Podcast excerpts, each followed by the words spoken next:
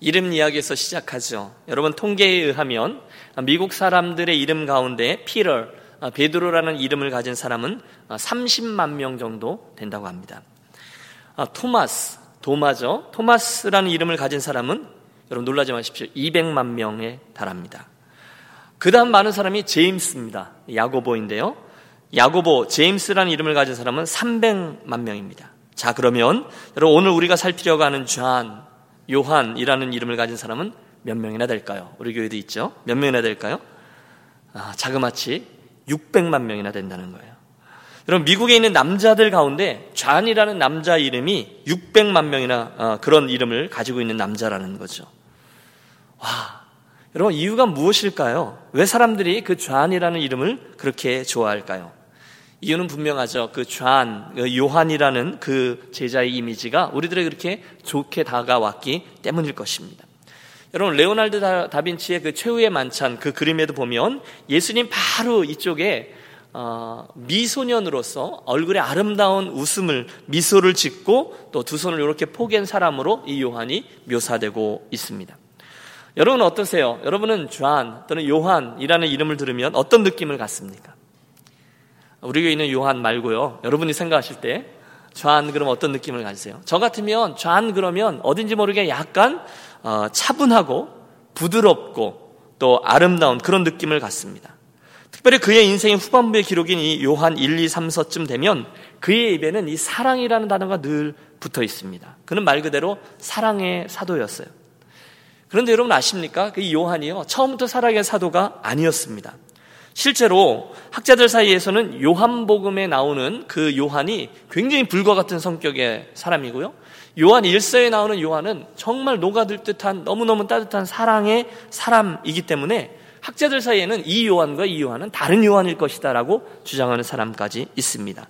그 정도로 변화되기 이전의 요한과 변화된 이후의 요한은 큰 차이를 가지고 있습니다.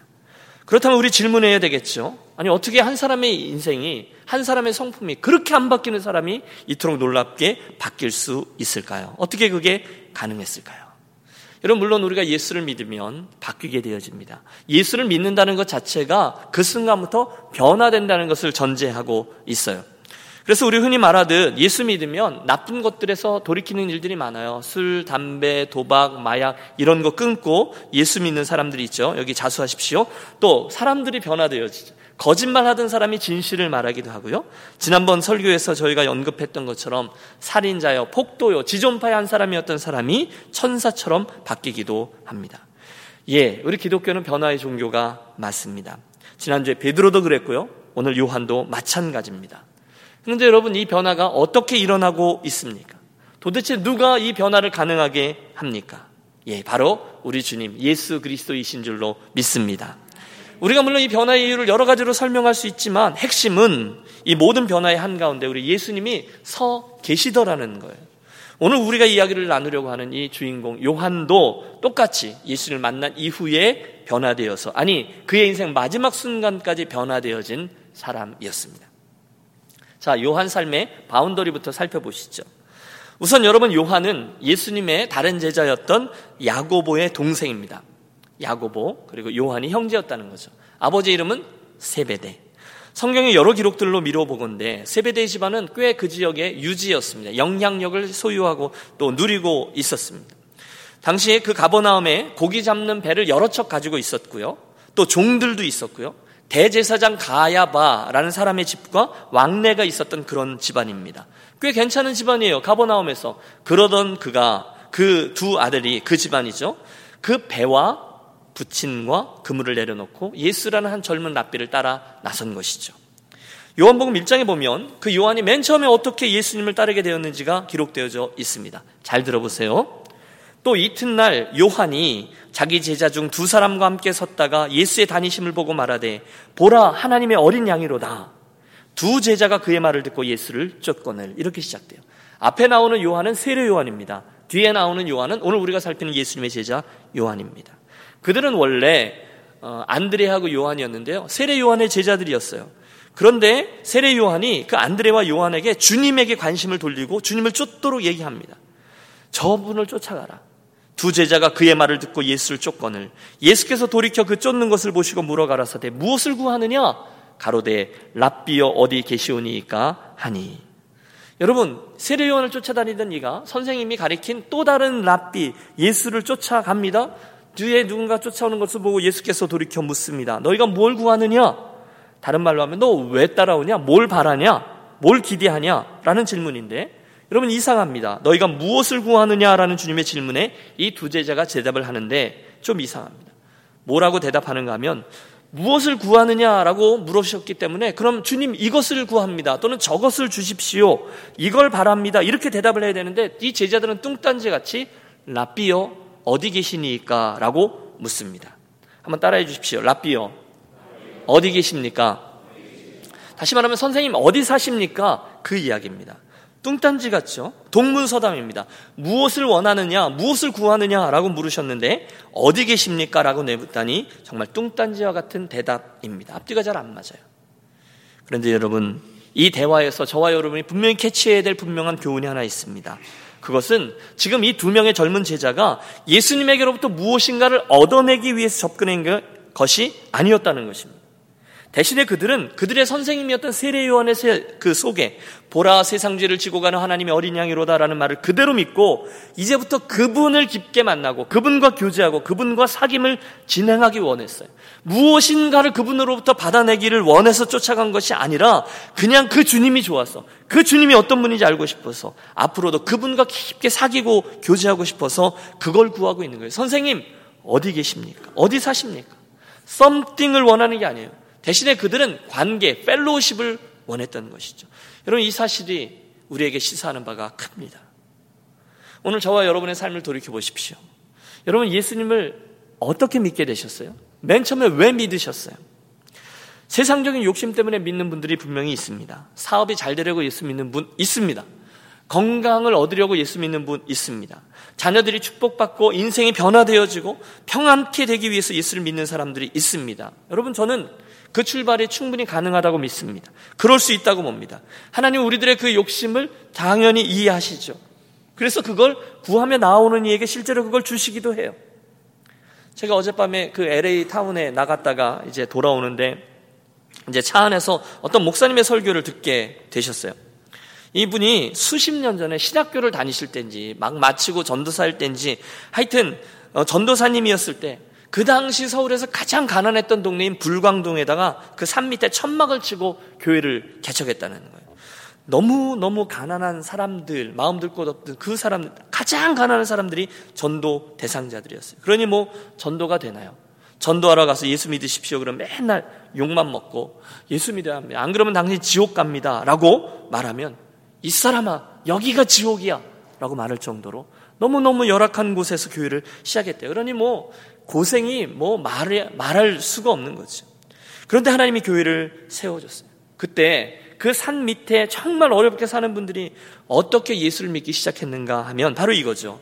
예수 믿으면 복 받고, 예수 믿으면 쌀도 생기고, 예수 믿으면 직장도 얻을 수 있고, 예수 믿으면 남편 술도 끊어질 수 있고, 예수 믿으면 당신의 10년짜리 중풍병이 나을 수도 있고 등등 그런 자그마한 그런 그 가난한 이들의 그런 바램들이 그들의 발걸음을 이 다 쓰러져가는 천막 교회로 인도해 주더라는 거예요. 그러다가 그들이 그곳에서 예수님을 만나고 은혜를 경험하고 인생이 바뀌고 어, 그런 이야기가 이제 쭉 흘러나오는데 제가 참 감동이 있었습니다. 드리는 말씀이 이겁니다. 바로 그런 것들이 우리들 신앙생활의 출발점이 될 수는 있다는 거예요. 그러나 단순히 그것만 가지고 일평생 예수를 믿을 수는 없는 것이죠. 분명히 인지하십시오. 저와 여러분이 하나님의 뜻에 따라서 우리가 구하는 그런 선물들을 하나님이 그대로 주실 수도 있습니다. 하나님의 뜻에 따라서 그 선물들이 아니라 더 다른 좋은 선물들이 주어질 수도 있습니다. 그러나 그러거나 말거나 예수를 믿으면서 우리가 절대로 놓치지 말아야 되는 것은 그 주님이 주시는 온갖 좋은 선물들, 그 좋은 것들보다 그 이전에 그 좋은 것들을 주시는 예수님, 그 예수님, 그분을 만나고 그분과 교제하고 그분을 따르는 것인 줄로 믿습니다. 사랑하는 여러분, 예수님 그분을 구하자는 거예요. 그분과 친구가 되는 거예요. 그게 진짜 축복이라는 거예요. 아멘입니까? 그런 의미로 오늘 요한과 안드레는 참 아름다운 동기를 가지고 예수님의 제자가 되었습니다. 그때 그들의 그 마음을 예수님이 예쁘게 보셨던 것 같습니다. 당신은 기꺼이 당신이 머무는 곳을 아리켜 주셨고 그때부터 시작해서 요한은 일평생 예수님을 쫓아가는 제자의 삶을 시작하게 됩니다. 사랑하는 여러분, 오늘 본문에 있는 이 제자들, 특별히 요한처럼 그저 예수님이 좋아서, 주님이 좋아서, 주님과 교제하기를 소원하기 때문에 그분을 오늘도 따르고 있는, 따라 나서는 저와 여러분이 되시기를 축복합니다. 먼저 그의 나라와 그의 의를 구하는 거죠. 그분이 좋은 거예요. 그분을 사랑하는 거예요. 그분을 추구하는 거예요. 먼저 그분과의 풍성한 교제를 소원하는 거예요. 그럼 뭐가 더 중요한지를 분명히 기억하십시오. 기프트. 그분이 주신 온갖 좋은 것들이 있어요. 그것보다 giver is much greater than gift. 그분이 주는 선물보다 기버 그분이 훨씬 더 좋은 분이라는 거예요. 그분 나에게 축복을 주시는 그분을 소유하면 그분의 친구가 되면 나머지 것들은 좀 있어도 되고 좀 없어도 됩니다. 왜요? 그분을 가졌으니까. 우리가 이 좋은 보배를 우리 질그릇에 가졌으니 여러분 바로 그 사도 바울의 고백이 우리들의 이야기죠. 예수 그리스도 이 요한처럼 그분을 구하고 찾고 두드리는 저와 여러분이 되시기를 축복합니다. 어, 요한 이야기의 출발점이었어요. 두 번째로 생각해 보려는 것은 요한의 성품이에요. 여러분, 요한복음의 저자가 누구입니까? 아, 네. 아, 역시 우리 유니온교회 가족들은 수준이 있어요. 요한복음의 저자는 요한입니다. 흥미롭게도 그런데도 흥미로운 것은 요한복음을 잘 읽어보시면 요한복음에는 한 번도 요한이 그 글을 쓰면서 요한 자신을 밝히지 않습니다. 요한이 등장하지 않아요. 베드로도 나오고 뭐 유다도 나오고 다 나오는데 요한은 안 나와요. 그러다가 정이 할 수 없이 자기를 써야 되는 경우가 나오잖아요. 그러면 이렇게 씁니다. 3인칭 같이 해서 주께서 사랑하시는 제자가 이렇게 씁니다. 사랑하는 자가 주께서 사랑하는 제자가 라고 말합니다. 그런데 여러분 아세요? 그러다가 그만 그게 그 요한의 별명이 되고 말았습니다. 주께서 사랑하시는 제자 요한입니다. 더 재밌는 것은 우리 예수님이 그 별명 말고 자기가 어려, 어떻게 하다가 얻게 된 별명 말고 일찍이 그 제자에게 붙여주셨던 별명이 있었다는 거예요. 그리고 우리는 그 별명에서 과거 요한이 어땠는지를 눈치챌 수 있습니다. 어, 여러분 그 별명이 무엇인지 아세요? 예수님이 붙여주신 별명. 우레의 아들이라는 별명. 따라해 주십시오. 우레의 아들. 우레가 뭐죠? 어, 벼락이죠. 천둥, 벼락입니다. 며칠 전에 뉴스에서 보았는데요. 노르웨이에 있는 한 벌판에서 벼락이 내려서 한 벌판인데요. 순록 323마리가 그 자리에서 다 어, 몰사했습니다. 아마 벼락이니까 통구이가 됐겠죠. 벼락을 맞았습니다. 무시무시한 게 벼락인 거예요. 우레예요. 그런데 예수님이 뭐라 그랬냐? 요한과 그의 형제인 야고보에게 우레의 아들, 천능과 번개의 아들이다라고 별명을 붙여주셨어요. 이유가 있습니다. 그 모습을 잘 보여주는 예가 몇 개 나오는데 첫 번째는 누가복음 9장입니다.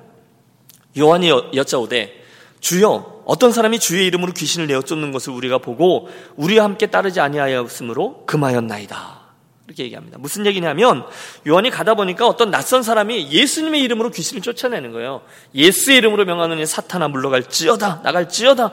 그걸 보고 아니 쟤 누구지? 우리 선생님 이름을 감히 사칭해? 그러면서 대번에 기분 나빠서 하지 말라고 했다는 거예요. 너 누군데 그런 식으로 하지 마. 그 이야기입니다. 여러분 잘 모르는 사람인데 여러분 이 정도 보면 우리가 요한이 어떤 성품을 갖고 있는지 눈치챌 수 있습니다. 보통 사람이 아닙니다. 재밌는 것은 예수님이 그 얘기를 듣자마자 하셨던 얘기죠. 야 금하지 말라. 요한아 그냥 돌아. 너를 반대하지 않는 자는 너희를 위하는 자야. 라고 말씀하세요. 그러니까 요한이 모르는 곳에 하나님의 일이 진행될 수 얼마든지 있다는 거예요. 요한에게 겸손을 가르치신 거죠.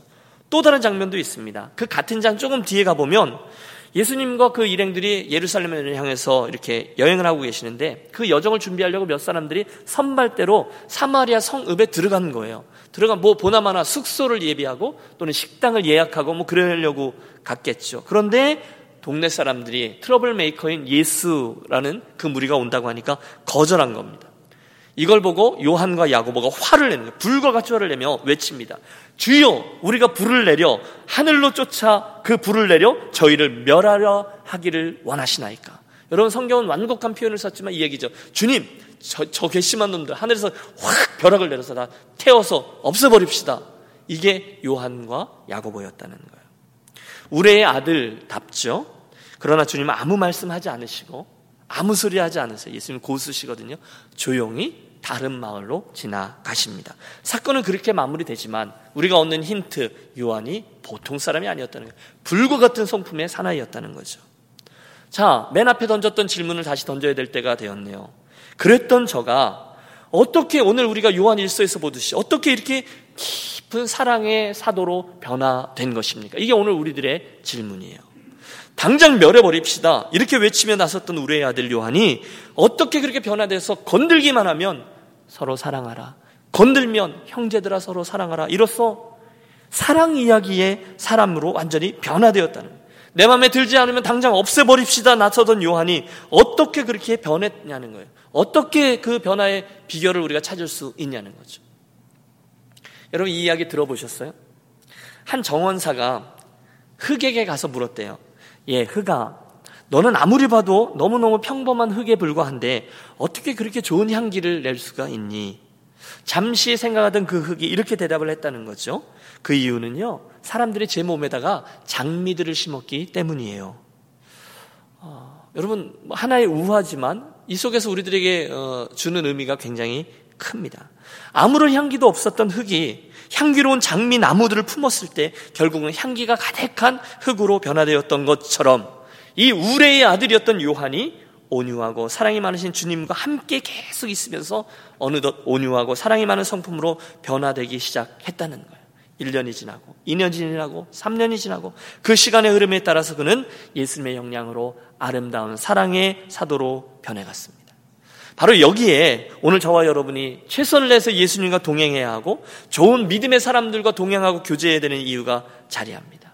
여러분 저는 목회자로서 걸어오면서 교회 공동체 안에서 너무너무 성실했던 이들이 그들의 교제권에 있던 다른 사람들에 의해서 그 삶이 망가지고 금이 가는 것들을 종종 보았습니다. 반대로 껄렁껄렁하고 이렇게 신신해 보이지 않던 사람이 그 옆에 있던 교제하던 사람들에 의해서 성실하고 신실한 사람으로 변해가는 것도 보았습니다. 심지어 신앙생활도 그러한데요.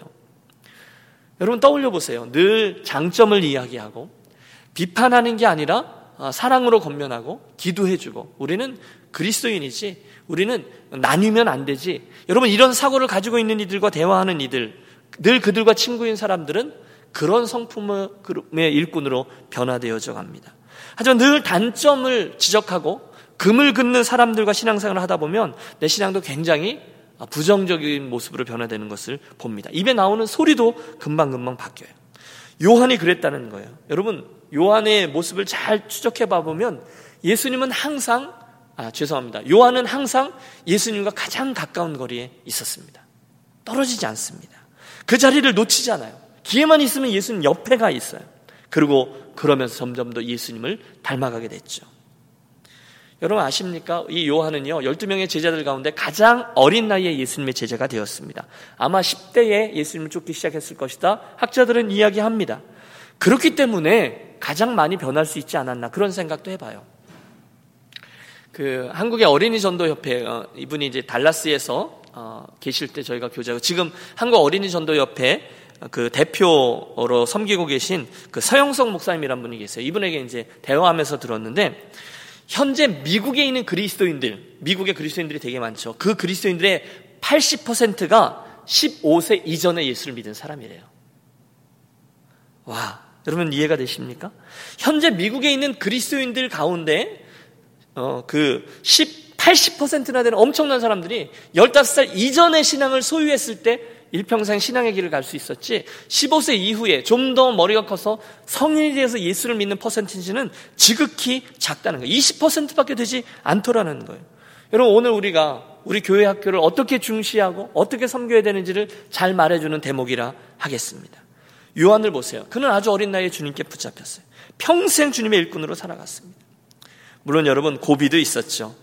아무리 주님을 사랑해도 요한도 무서움이 있었던 것 같아요. 예수님이 겟세만의 동산에서 붙잡히실 때 요한도 다른 제자들과 똑같이 도망하고 맙니다.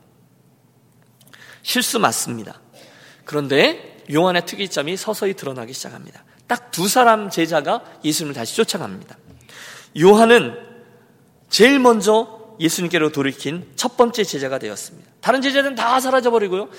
나중에 베드로가 쫓아가죠. 일의 결국이 어떻게 되는지를 보려고 멀찍이 예수를 쫓으니라 이렇게 되어져 있습니다. 하지만 요한은 용감하게도 주님이 잡혀가신 대제사장의 집안 뜰로 쑥 들어가 버립니다. 요한이 그랬어요. 그곳에서 주님의 적들이 악의에 찬 독서를 예수님께 내품을 때에도 베드로가 당신도 저와 함께 있었지라는 얘기할 때 부인하고 저주하고 울면서 닭소리와 함께 통곡을 하고 있는 그 순간에도 요한은 끝까지 그 자리를 지켰습니다. 그리고 무엇보다 주님께서 십자가에 못 박혀 돌아가시는 것도 끝까지 지켜보았습니다. 누가요? 요한이요. 요한만이 예수님의 십자가 밑에 있었습니다. 예수님 십자가에 달리셔서 가상칠언, 십자가 위에서 일곱 마디 하셨던 말씀을 끝까지 들으니도 누구뿐일까요? 요한뿐입니다. 실제로 복음서 마테마가 누가 요한복음 중에 예수님의 마지막 말씀 중 내가 목마르다 또 다 이루었다 라는 말씀을 제대로 기록한 책은 요한복음밖에 없습니다. 그러니까 요한이 들었다는 거죠. 그게 다가 아니죠. 예수님이 하셨던 중간의 말씀 보라 내 어머니라. 주님 육신의 그 어머니인 마리아를 제자 요한에게 부탁했고 그 얘기를 들은 것도 이 요한이요. 안식 후 첫날 부활의 소식을 들은 제자들 중에 제일 먼저 무덤으로 달려간 것도 요한이었습니다. 여러분 무슨 말씀을 드리는 거죠? 그 요한의 마음은 그 마음의 행동을 결정하잖아요. 늘 예수님으로 차 있는 거예요. 예수님을 사랑했다는 거예요. 지지난주에 우리가 말씀을 나눴죠. 요한복음 21장에서 우리는 십자가 부활 이후에 갈릴리 바닷가에서 사랑하는 제자들을 만나 그 예수님이 그들을 치유했던 이야기들을 우리 대하였습니다. 분명히 예수님께서 부활하셨음에도 불구하고 제자들은 우왕좌왕했습니다. 베드로는 물고기나 잡으러 가련다 했고 다른 제자들도 나도 가련다 나도 가련다 하고 따라 나섭니다. 밤새 고기를 잡지만 한 마리도 낚지 못합니다. 그런 저들에게 꼬박 날밤을 새고도 허탕을 친 그 새벽 미명에 저쪽에서 누군가가 외칩니다. 얘들아 너희에게 고기가 있느냐 대답하되 없나이다. 가라사의 그물을 배 오른편에 던지라 그리하면 얻으리라 하신데 이에 던졌더니 고기가 많아 그물을 들 수 없더라. 그 순간 예수의 사랑하시는 그 제자가 베드로에게 이르되 주시라. 주목하려고 하는 것은 이것입니다. 다른 제자들 아직도 몰라요. 참 둔하죠. 누군지 몰라요. 전혀 눈치채지 못해요. 그런데 어 주님이시다. 누가 제일 먼저 발견했습니까? 요한입니다. 여러분 우리의 궁금함이 여기 있습니다. 어째서 그게 요한일까요? 베드로는 뭐 그 풍덩 하고 뛰어들어갔지만 제일 먼저 예수님을 알아본 이가 요한. 어떻게 그럴 수 있을까요? 답은 하나입니다. 요한이 주님을 제일 사랑했어요. 제일 사랑했어요. 정말 사랑했어요. 제일 먼저 주님을 알아본 거죠. 자, 이 즈음에서 우리 뒤, 뭐, 마지막 스토리들은 좀 남겨두고 변화된 요한을 통해서 우리에게 주신 메시지들을 한번 요약해 보시죠. 우리가 알다시피 사도 요한은 요한복음을 썼고요. 요한 1, 2, 3서를 썼고요. 제일 마지막 요한 계시록을 기록했습니다. 그런데 요한복음과 요한 1, 2, 3서와 요한 계시록 이 사이에는 한 가지 흐름이 있어요. 우선 우리는 요한복음 3장 16절을 압니다. 하나님이 세상을 이처럼 사랑하사 독생자를 주셨으니 이는 저를 믿는 자마다 멸망치 않고 영생을 얻게 하려 하심이니라. 믿습니까? 하나님이 세상을 이처럼 사랑하사 얘기해요. 그 다음은 또 요한 1서의 3장 16절이에요. 그가 우리를 위하여 목숨을 버리셨으니 우리가 이로써 사랑을 알고 우리도 형제를 위하여 목숨을 버리는 것이 마땅하니라. 나를 사랑하셔서 목숨을 버리신 그분의 사랑을 깨달았다면 이제 우리가 그 사랑으로 옆에 있는 형제들을 사랑해야 된다는 거예요. 하나님 사랑, 이웃 사랑의 원리가 확인되는 거죠. 나아가 우리가 요한일서 4장의 말씀을 보면 사랑에 관해서 네 가지 가르침이 정리되어 있어요. 첫 번째는 하나님은 사랑이시라. 여러분 더 이상 토할 게 없어요. 하나님은 사랑이시라. 두 번째, 그 하나님의 사랑이 독생자 예수 그리스도를 통해 우리에게 나타난 바 되었다. 세 번째, 그 하나님의 사랑은 오늘 우리들에게 성령님을 통해 역사하신다. 마지막은 형제 사랑이에요. 누구든지 하나님을 사랑하노로 하고 형제를 미워하면 이는 거짓말하는 자니 보는 바 그 형제를 사랑하지 아니하는 자가 보지 못하는 바 하나님을 사랑할 수 없느니라. 여러분 이게 사도 요한의 메시지예요. 하나님의 사랑에서 시작돼서 어, 형제 사랑에까지 일관된 흐름을 가지고 있어요. 여러분 한번 그 메시지를 정리해 보죠. 따라해 주십시오. 하나님은 사랑이시라. 예수님을 통하여 그 사랑이 왔습니다. 예수님을 통하여 그 사랑이 왔습니다. 오늘 하나님의 사랑은 성령으로 역사하십니다. 우리도 그 사랑으로 사랑해야 합니다. 예. 이 세례 요한 처음부터 끝까지 사랑 이야기로 시작해서 사랑 이야기로 맞춰집니다. 이제 그의 마지막 모습을 살펴야 될 때가 됐네요. 그는요, 12명의 제자들 가운데 가장 특이한 죽음을 맞이합니다. 우리는 사도행전에서 베드로와 함께 유대 공동체, 특별히 유대 교회를 일으키는 어, 쌍두마차인 요한의 모습을 볼 수 있습니다. 그 왜 성전 미문에서 나면서부터 안전뱅이였던 자를 고친 것도 베드로와 요한이었죠. 그리고 나서 3천 명씩 회개하는 베드로 옆에 그리고 저분은 이렇게 초대교회에 굵직한 기둥을 쓴 게 바로 그 요한입니다. 그는 적어도 사도행전의 역사의 절반을 쓴 위대한 제자였습니다. 박해가 일어났어요. 아, 사도 요한이 안 잡힐 수가 없죠. 잡혔습니다. 결국은 어, 과증 고문과 고통을 당하고 반모섬으로 유배를 당하죠. 반모섬. 그리고 그곳에서 그는 성령에 감동되어 하나님의 위대한 계시인 요한 계시록을 우리들에게 기록해 줍니다. 훗날 그 귀양살에서 풀려난 요한은 다시금 에베소로 돌아가 마지막 사역을 감당합니다. 이미 그와 함께 주님을 쫓았던 10명의 제자들, 가론 유다를 제외한 10명의 제자들은 다 순교의 길을 간 이후입니다. 그만 유일하게 살아서 에베소에 가서 목회를 합니다. 그러다가 나중에 그가 늙어 죽습니다.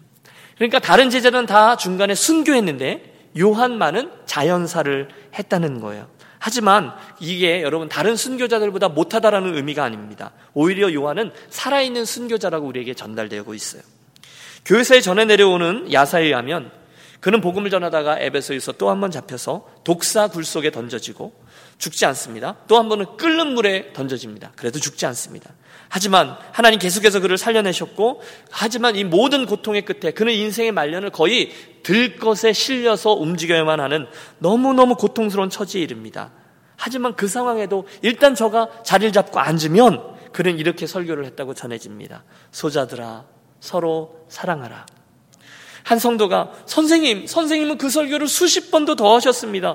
혹시 더 다른 이야기는 없습니까? 그러면 요한은 이렇게 설교했다고 해요. 새 계명을 너에게 주노니 너희가 서로 사랑하라.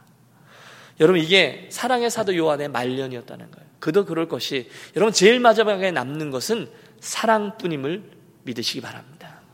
제일 마지막에 남는 건 사랑이에요. 가장 중요한 걸 쫓아가보면 사랑이라는 거죠. 10대의 예수님의 부르심을 입은 요한, 결국 그의 형 야고보가 제일 처음으로 순교했던 것에 반하여 제일 마지막으로 어, 죽는데 결국 AD 100년경에 이 세상을 떠나 주님의 품에 안기게 되었습니다. 이게 이제 요한의 이야기예요. 여러분 그의 이야기에서 오늘 우리가 무엇을 붙들어야 합니까? 무엇을 배워야 합니까? 무엇을 붙들고 기도해야 합니까? 우리가 무엇보다도 맨 앞에 던졌던 질문 그대로 우레의 아들이었던 요한이 어떻게 그렇게 사랑의 사도로 변화될 수가 있었을까요? 무엇이 그를 그렇게 변하게 하였을까요? 해답은 간단했습니다. 예수님 그분 때문이었죠. 주님과 만났고 주님과 동거동락했고 깊은 교제 속으로 들어가고 하면서 주님은 저를 자연스럽게 사랑의 사도로 변화시켜 주셨어요. 오늘 우리들에게 주는 요한의 가르침, 도전은 분명합니다.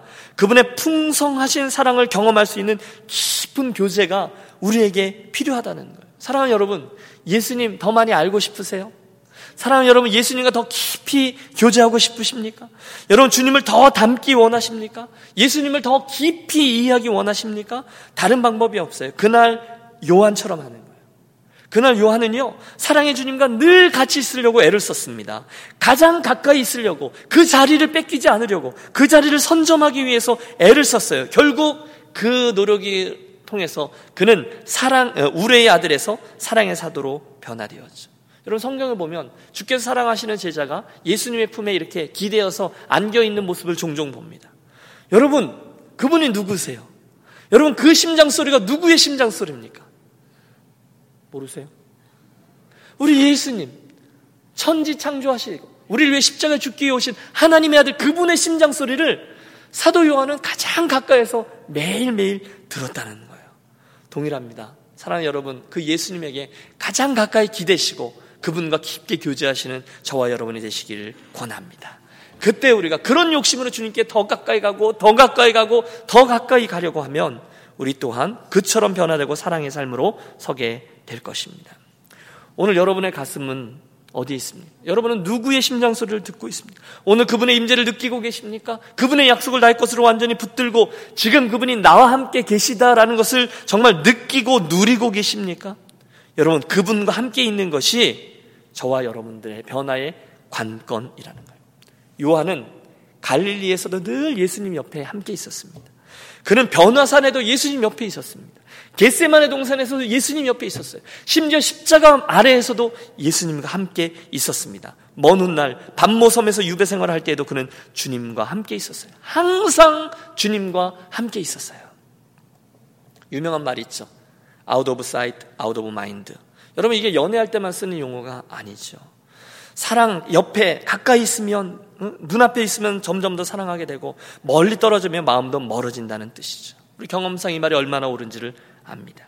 사랑 여러분, 주님과 깊은 사랑에 빠지고 싶으십니까? 그렇다면 그 주님과 최대한 가까이 있도록 애를 쓰시기 바랍니다. 말씀, 기도, 그분과 가까이 있기 위해서 애를 쓰세요. 그날 우레의 아들이 사랑의 사도로 변화되었다면 오늘 저와 여러분도 넉넉히 변화될 수 있음을 믿습니다. 우리 모두 그 요한의 삶을 본받아서 그 안에 있는 하나님의 사랑을 보시고 더 깨닫고 더 누리고 더 담아내셨으면 좋겠어요. 여러분, 우리에게 소원이 있잖아요. 주님 사랑합니다. 그러면 내게 눈물이 핑그르르 돌고 예수님의 사랑이 내 마음속에 느껴지고 나 또 주님을 향한 사랑을 고백하고 여러분, 우리 그런 신앙생활을 소원하잖아요. 그 특권을 여러분 누리십시오. 주님의 사랑 자격 없는 나에게 주셨잖아요. 자격 없는 나에게 쏟아부으신 그 사랑을 내가 먼저 넉넉히 받는 거죠. 누리는 거죠. 그리고 그 사랑이 흘러 넘쳐서 남인들에게 베풀며 남은 생애를 살아가는 또 다른 사랑의 사도들이 되시기를 주의 이름으로 축원합니다. 기도하겠습니다.